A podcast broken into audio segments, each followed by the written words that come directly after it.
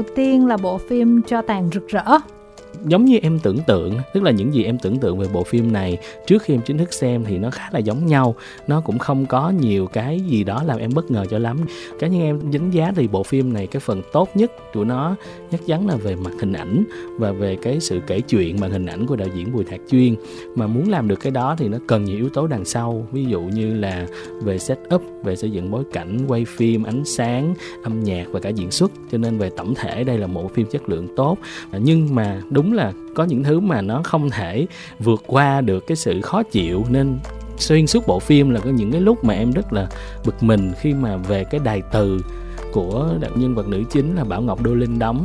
Thì ai cũng biết thì cô bé này là một người Việt kiều và cô cũng đã mất đến 5 năm để mà từ lúc nhỏ cho đến khi trưởng thành và đóng cái bộ phim này. Mình cũng thấy được là khả năng diễn xuất của Bảo Ngọc đặc biệt là trong ánh mắt rất là tốt, cho khán giả thấy được cái cảm xúc của một cái nhân vật mà rất là yêu, có được người đàn ông của mình yêu với danh nghĩa là vợ chồng. Nhưng thật ra là anh này anh câm như hến và cô phải luôn độc thoại với ảnh rồi ảnh cứ đi biền biệt. Rồi mình thấy được cái sự mạnh mẽ, lẫn cái tuyệt vọng nó trộn trong ánh mắt của nhân vật này rất là rõ. Nhưng mà cái đài từ của ngọc thì nó vừa không có miền Tây, là chắc chắn mà nó còn không có Việt Nam, bởi vì Ngọc là người Việt kiều. Nhưng mà Ngọc đây là người thoại nhiều nhất phim, thoại từ đầu phim cho đến cuối, từ những cái đoạn tự truyện cho đến những cái đoạn độc thoại với chồng hay là những cái đoạn đối thoại, thì những cái lần thoại của Ngọc em nghĩ là sẽ dễ gây ra cảm giác là nó bị ao khỏi bộ phim, nó làm cho mình không có được enjoy cho lắm ngoại trừ cái điều đó thì à, hầu hết cái phần thoại của các diễn viên khác đều cũng không phải là thoại của miền tây nữa.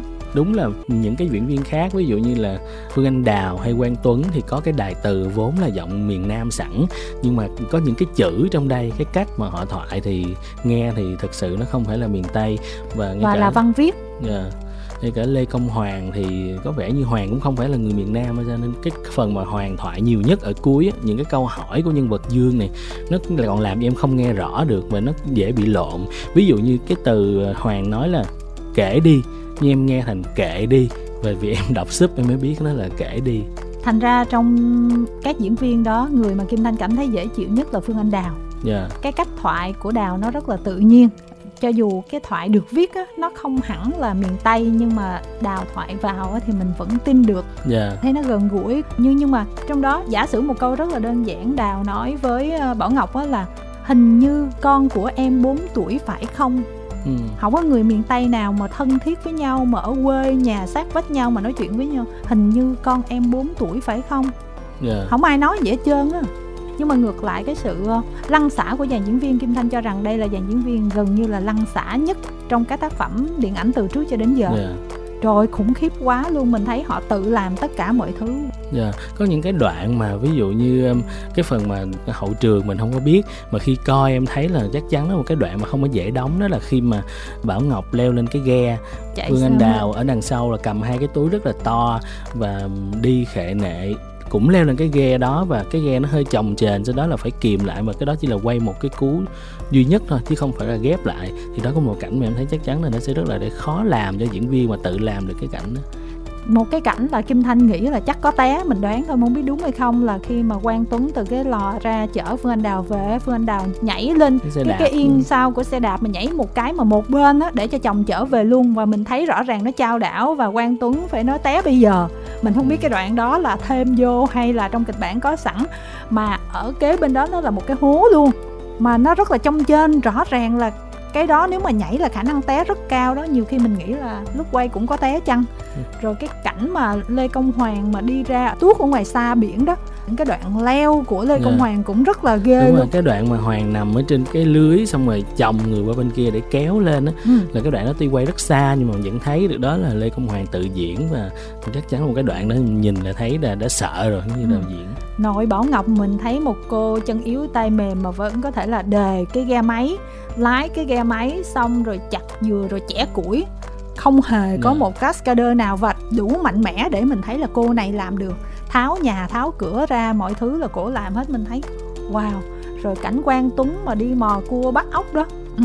nói chung là dàn diễn viên của bộ phim này, kim thanh thấy lăng xả rất là dữ vào. Đúng như đạo diễn nói là họ đã phải đến đó sống và làm như là người dân ở đó khoảng một thời gian để họ hiểu, để họ có thể có những cái tự nhiên như vậy. Và bộ phim này kim thanh cũng rất là thích những cái câu chuyện ở bên trong nó. Cái điều duy nhất đúng là nó cản trở mình chính là thoại phim nhiều khi mình nói là phim này chẳng cần phải nói, nó hay hơn giống như nhân vật của lê công hoàng đó. Không nói một cái là nghe nó hay mà tới chừng nói là nó đó, cho nên hiểu được vì sao là bộ phim này nó lại thắng được cái giải cao nhất ở liên hoan phim ba châu lục, cũng như là được khen ngợi nhiều ở nước ngoài là thật sự. Bởi vì nếu không phải là người Việt Nam xem, bộ phim này chắc chắn sẽ rất là nhiều thứ mới lạ đối với người nước ngoài. Từ những cái câu chuyện của những cái cô gái ở miền Tây, nó là cái kiểu mà không phải ở đâu họ cũng sẽ thấy được những câu chuyện như thế này. Và cái phần hình ảnh phần cái phần kể chuyện nó quá tốt cho nên không phải là người Việt Nam mà chắc sẽ thấy bộ phim rất là hoàn hảo. Ngay cả người ở miền khác á, Kim Thanh có nghe một số bạn mà uh, đi xem phim này mà người miền Bắc á họ xem bộ phim họ cảm nhận tốt á tại vì họ thấy quen. Yeah. chỉ có người miền Nam mình là cảm thấy không quen người miền Tây đặc biệt không Đúng quen thôi nhưng mà những cái điều khác mà liên quan miền tây thì anh chuyên cũng làm tốt. Ví dụ như nhà họ là sớm giềng nó rất gần nhau cho nên là nhàn ơi em bỏ chồng đi. Rồi những cái câu đó yeah. một cái kiểu rất là miền tây. rồi, nói chung nếu mà so riêng những phim giữa anh chuyên với nhau thì mình thấy là phim này anh chuyên ảnh có một cái cú thoát ra khỏi những cái bí bức của người miền bắc rất là rõ ràng. Những phim trước là thấy được cái sự mà khó chịu của nhân vật ở trong một cái rất là miền bắc còn phần này cái sự khó chịu đó nó đã đem ra ngoài miền tây nó có sông nước nó có lửa và nó lan tỏa vào những cái yếu tố thiên nhiên đó. Cái xung quanh đó nó rất là đúng với cái bối cảnh.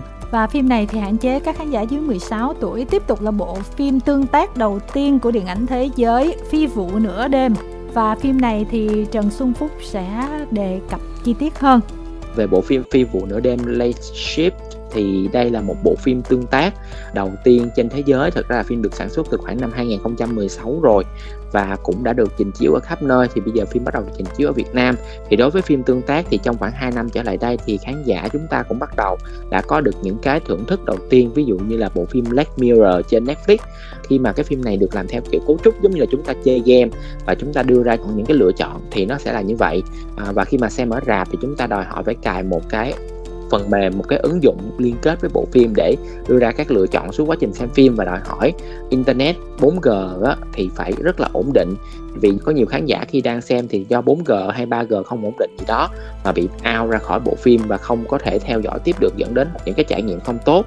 Thì nói chung á bộ phim này là một bộ phim đi xem trải nghiệm cho biết để thấy được sự thú vị như thế nào thôi còn nếu mà chúng ta mong đợi vào một câu chuyện gọi là xuất sắc, một màn diễn xuất xuất sắc, thì sẽ không có, tại vì bộ phim này tập trung quá nhiều vào việc làm diễn biến để mà chúng ta lựa chọn và có phim có 7 cái kết khác nhau lận.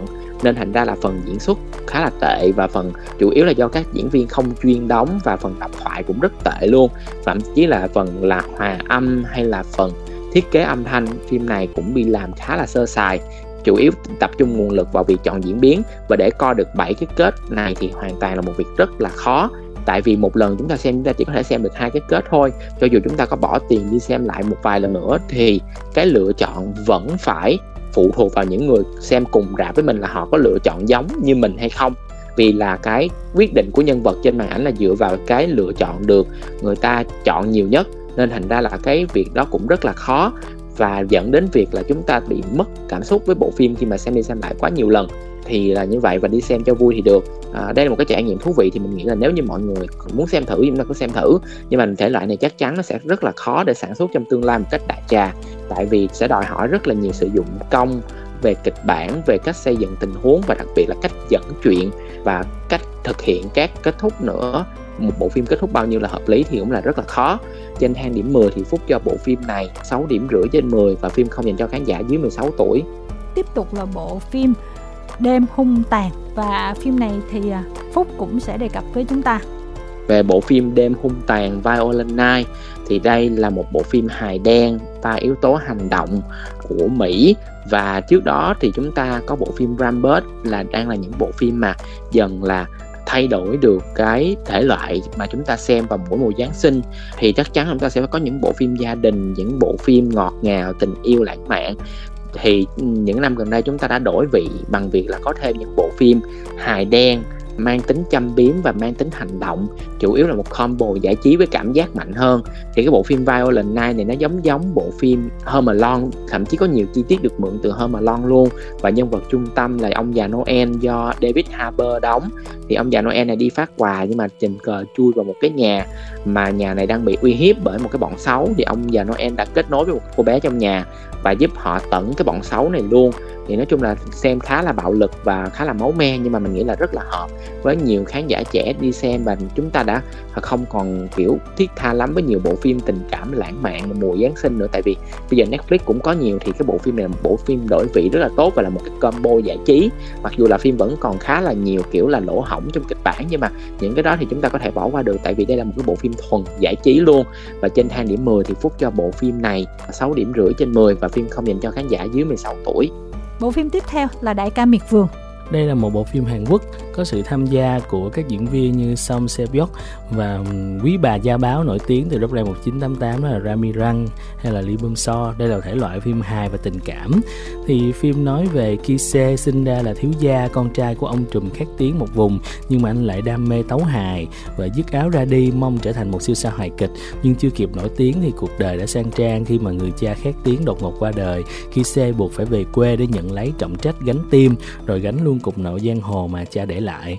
Ừ, nghe nội dung thì cũng khá là hay ho. Tuy là nó cũng không có phải là quá gì đặc sắc, nhưng ờ, nếu mà những người mà thích xem phim hài mà, kiểu, nó hơi tréo ngoe, éo le và của những diễn viên mà em nghĩ là nó sẽ hơi lớn tuổi một xíu chứ không phải là những trai xinh gái đẹp nữa, thì đây có thể sẽ là một lựa chọn ok. Và phim hạn chế các khán giả dưới 16 tuổi tiếp tục là bộ phim kinh dị xâm chiếm vật chủ. Phim này thì xoay quanh một câu chuyện về một nhóm du khách bất ngờ phát hiện sự tồn tại của một loài vật quái dị trong thời gian cách ly Covid tại một khách sạn của chính phủ. Sinh vật này chính là loài rết khổng lồ có thể biến dạng dựa trên hình dạng và tính cách của con người. Vật đổi chủ, hồn đổi xác và các nhân vật cần phải làm gì để mà trốn thoát khỏi sự truy đuổi của loài rết 100 chân khát máu này câu trả lời sẽ có trong bộ phim này. Ừ, đây là một bộ phim mà em nghĩ là nó cũng không hẳn là có cái gì đó mới lạ. Ngay cả cái tên Việt Nam đặt cũng rất là dễ gây hoang mang về một bộ phim kinh dị có thể loại là sinh tồn với một cái loại sinh vật kỳ lạ. Hầu như tuần nào cũng có những cái bộ phim kiểu yeah. Như vậy. Phim hạn chế các khán giả dưới 18 tuổi tiếp tục là bộ phim kinh dị khác. Sadako DX thao túng thì Sadako là một nhân vật này đã quá nổi tiếng với những người mà quan tâm đến dòng phim kinh dị Nhật rồi, chính là con ma trong The Ring á.